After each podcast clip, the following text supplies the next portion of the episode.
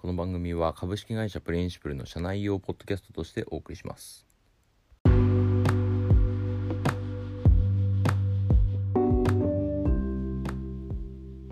日は安倍さんから寄せられた質問に回答するというところをやっていきたいと思います。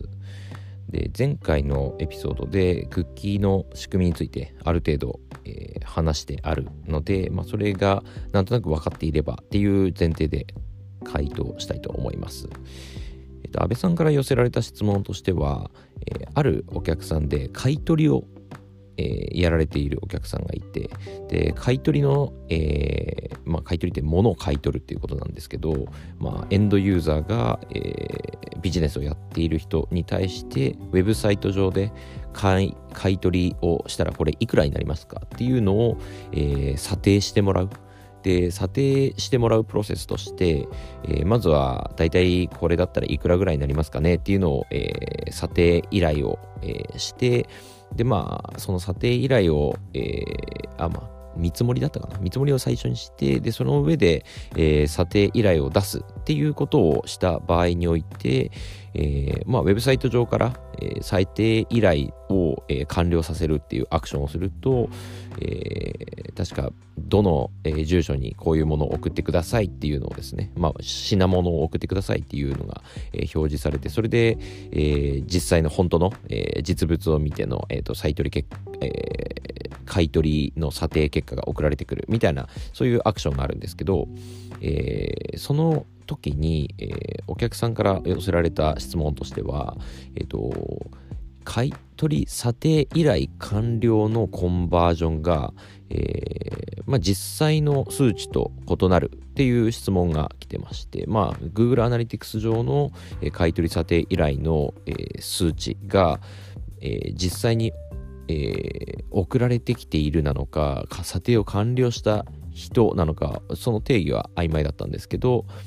うん、数字が合わないと。で、Google Analytics の方が圧倒的に多い。まあ、2.5倍ぐらい多いっていうことが起きてしまっていて、でこれなぜなのなぜなのかっていうのを、えー、質問されていましたと。で、その時に、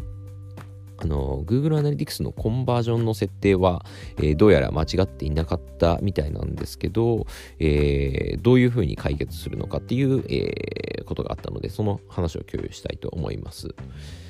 で Google Analytics のコンバージョンの前提としてはまずそもそものコンバージョンの定義なんですけどコンバージョンってセッションがどこから来たかっていうのを判別するものなので、1セッション中に1コンバージョンしか基本的に起きないっていうのが Google Analytics の前提です。なので、えっと、1セッション中に複数回、えー、コンバージョンを完了させているような人がいないのかっていうのをまず調べることがいいのかなということで、まあ、前回共有したですね、ユーザーエクスプローラーっていうのを、えっと、見るというのを、えー、やってみましたと。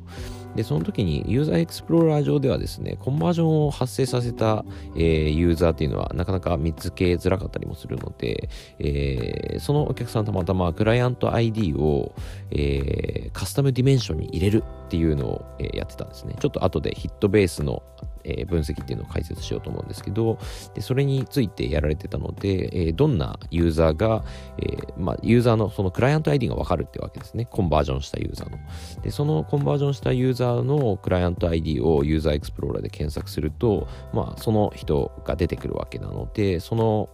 ユーザーの動きをユーザーエクスプローラー内で見ましたと。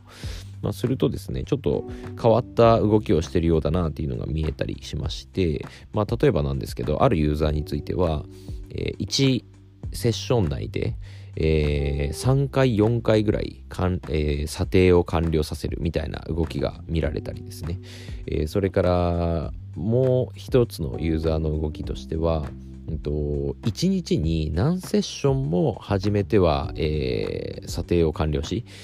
1回セッションが終わるんだけど、また数時間後に、えー、もう1回買取査定を、えー、別の商品についてですかね、やり始めて完了し、みたいな動きが見られたので、まあそういうのって、なんか業者的な、え、動きなんじゃないかなっていうのがちょっと疑われたなという事例がありまして、で、じゃあその動きってどういうふうにあのコンバージョン数に寄与してくる関係してくるのかっていうと1セッション内で複数回、えー、セッションを完了させるというか、えーと、コンバージョンを完了させる、えー、っていう場合は1セッションについては1コンバージョンしか上がらないのでこれはコンバージョン数 Google アナリティクス上のコンバージョン数が少なくなる要因になるんですね。で逆に数時間おきに、えー、何回も買取査定依頼を完了するっていう場合はこれはコンバージョン数が、まあ、セッションに紐づくので何セッションも起こしていれば、えー、コンバージョン数も増える、まあ、そういう要素になるわけです。でじゃあお客さんの言っているその買取査定数っていうのは、えー、どっちがより確からしい数字になるのかっていうのを、えー、考えてみると、えー、お客さんの定義を、まあ、もう一度安倍さんに確認してもらったんですけど、まあ、そうしたところ、えー、人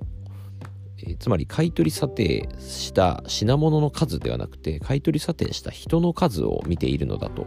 いうのが、えー、情報としてありましてでそうなるとまあコンバージョン数 Google Analytics のコンバージョン数はセッション数に依存してしまうのでそのセッションベースで数えるっていうのはどうも、えー、あまり良くなさそうだなと。まあ、ただ人に紐づくのであればそのクライアント ID 数を見るっていうのは一つその解決策になるであろうということだと思うのでということで一応、えー、クライアント ID 数別に、えー、数字を出してみたらまあなんとなく確からしい数字がより、まあ、コンバコンバージョンベースで、えー、計測するよりは、え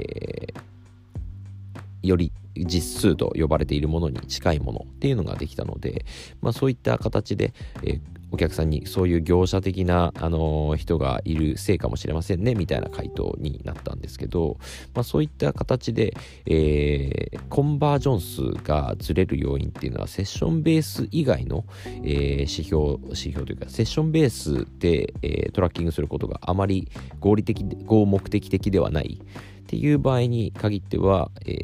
ーまあ、どうしてもそういうケースは出てくるなというものなので、まあ、そういう時には、えー、クライアント ID の数を数えるっていうのも一つの解決策になり得るっていうことで、えー、安倍さんへの回答としては、えー、Google Analytics のクライアント ID 数を見てみるっていうのもいいかもしれないということで、えー、今回の、えー、一応解説にはなります。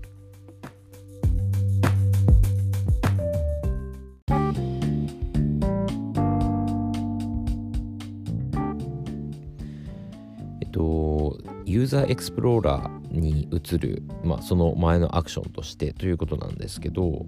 えー、ヒットベースの分析というのが、えー、まあ、プリンシプルのメニューというかですね、まあ、Google Analytics のメニューとして結構、えー、マニアックな人たちの中では、えー、出てきますという話を共有したいと思うんですけど、えっと、Google Analytics のクライアント ID は、まあ、歴史的に隠されてきたっていうのが、あのー、あるんですが、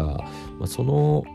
まあ、一つの理由というか、になるかどうかわかんないんですけど、まあ、Google Analytics って無料版と有料版があるわけで、その無料版だと、えー、そのクライアント ID は見れない。だけど、有料版だと、えー、Google BigQuery に自動的に Google Analytics のデータを、えー、取り込んでくれるっていう、まあ、取り込んでくれるっていうか、えー、それがついてくるみたいな機能があってですね、えー、取り込んでくれる機能がついてくる。えー、ただ、BigQuery のあのお金はかかりますけどねっていう機能がありまして、で、それで見ると、えー、どんなクライアント ID が、えー、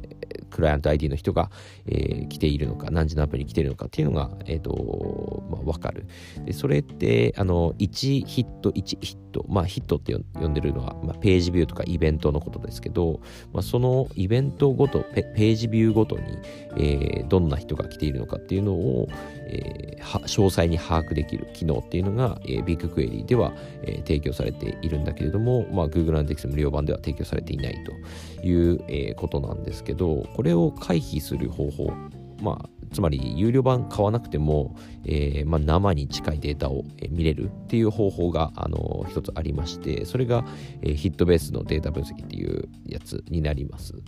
でこれどういうものかというと、えー、まずクライアント ID っていうのはあの各ブラウザに固有で振られている値になるのでこれは、えー、そもそもそのブラウザにしか割り当てられていない数字、まあ、数字の文字列なんですけど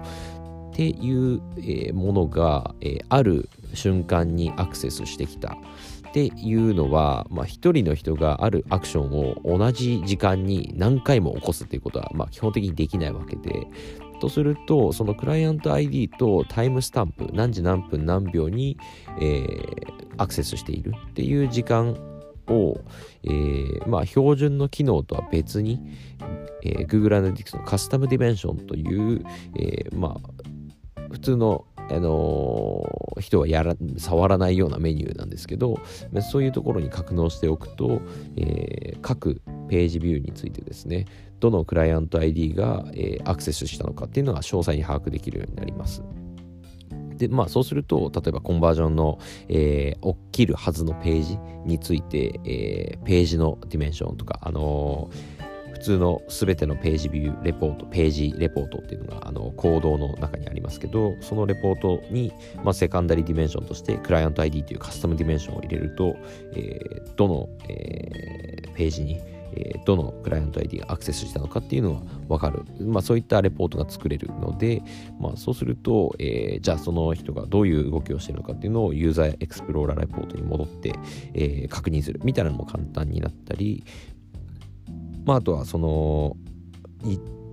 えっと、コンバージョンしたユーザー数を把握するっていう時も、えー、クライアント ID の、えー、数分だけ、えー、行が現れてその行数で、えこのコンバージョンを起こしたユーザー数は何人だったっていうのが把握できるようになるので、まあ、その意味でヒットベースのレポートっていうのは結構便利検証にも便利というのがありますので、まあ、覚えていただくといいかなと思います。